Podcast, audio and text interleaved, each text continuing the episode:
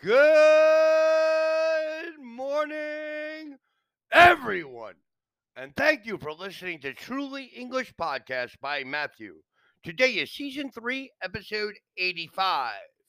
Today is the sixth day of June 2022. Hoy es 6 de junio 2022. And hoy es temporada 3, episodio 85. Today is Monday. Tomorrow is Tuesday, and the day after tomorrow is Wednesday. Today is Monday. Yesterday was Sunday, and the day before yesterday was Saturday. Today, tomorrow, the day after tomorrow. Today, yesterday, and the day before yesterday. The day before yesterday, I worked. I had private classes and group classes. Yesterday, I did some shopping went to breakfast with my wife, and then we had a meeting with a potential new client. Today, I am working. Tomorrow, I am working. And the day after tomorrow, I am working. What about you? What did you do yesterday? Did you go to the movies? Did you go to the park? What did you do yesterday? What are your plans for tomorrow? What are you doing tomorrow? What are your plans for Wednesday? What will you do the day after tomorrow? What did you do yesterday?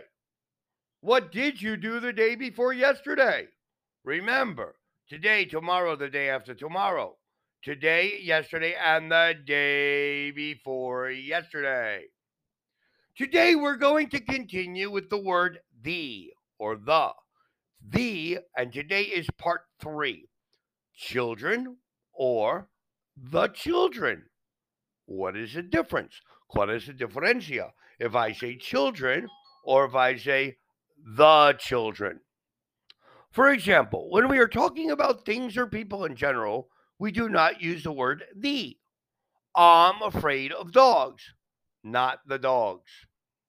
Dogs in general, not a specific group of dogs. Doctors are usually paid more money than teachers. Do you know anybody who collects stamps? Life has changed a lot in the last 30 years. Do you like classical music, Chinese food, fast cars? My favorite sport is football, skiing, and athletics. My favorite subject at school was history, physics, and English. We say most people, most shops, most big cities, not the most. Most shops accept credit cards, not the most shops. We use the when we mean specific things or people. For example, in general, children learn from playing. Or we took the children to the zoo because that is a specific group of children. I couldn't live without music. The film wasn't very good, but I liked the music that music is specific to the movies. All cars have wheels. All the cars in this car park belong to the people who work here. Sugar isn't very good for you. Can you pass the sugar, please? The sugar that's specifically on the table. English people drink a lot of tea. The English people I know drink a lot of tea. That's a general group, English people or a specific group, the English people that I know. The differences between something in general and something specific is not always very clear. For example, I like working with people. People is general. I like working with people who say what they think. Not all people, but people who say what they think. This is still general. Do you like coffee? Coffee is general. Do you like the coffee from Starbucks? Do you like strong black coffee? Not all coffee, but strong black coffee. But this is still a general idea. But if we're talking specifically, I can say I like the people I work with equals a specific group of people. Or the coffee we had after dinner wasn't very good equals that specific coffee. Now, trust me, confia in me. For people that learn English, using the word the is very difficult. For Latin people, the is used for everything. El, la, los y las. So e- ellos usar the con todo. Pero in English, it's solo when it's specific. Again, for example, I love pizza, general. I love the pizza in Florence, Italy, specific. I hate traffic, general. I hate the traffic in New York City, specific. So please take your time and study this and remember how we use the. So, how is everybody today? How are all my listeners doing?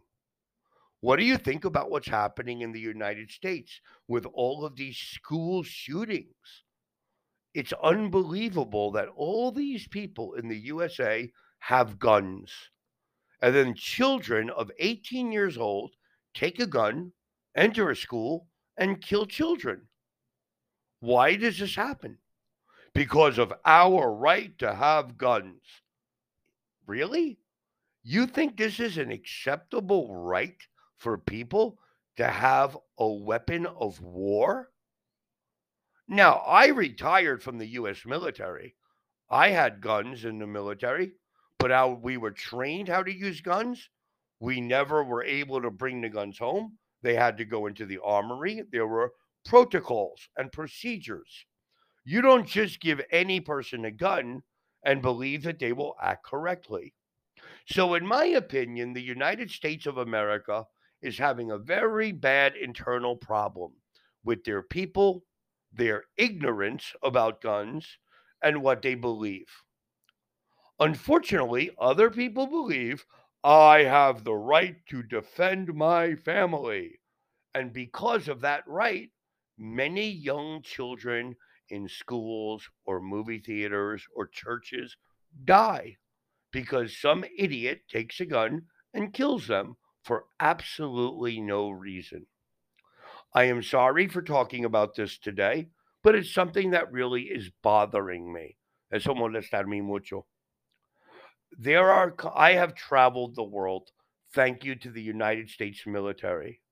And I remember Norway, Finland, Nova Scotia, Canada, Toronto, Paris, Toulon, um, Spain, Cadiz, um, Barcelona, Norway, Stavanger, Norway, Tromsø, Norway, Oslo, Norway, Italy, Greece, Africa, South Africa, and I never saw people walking around with guns like you do in Texas.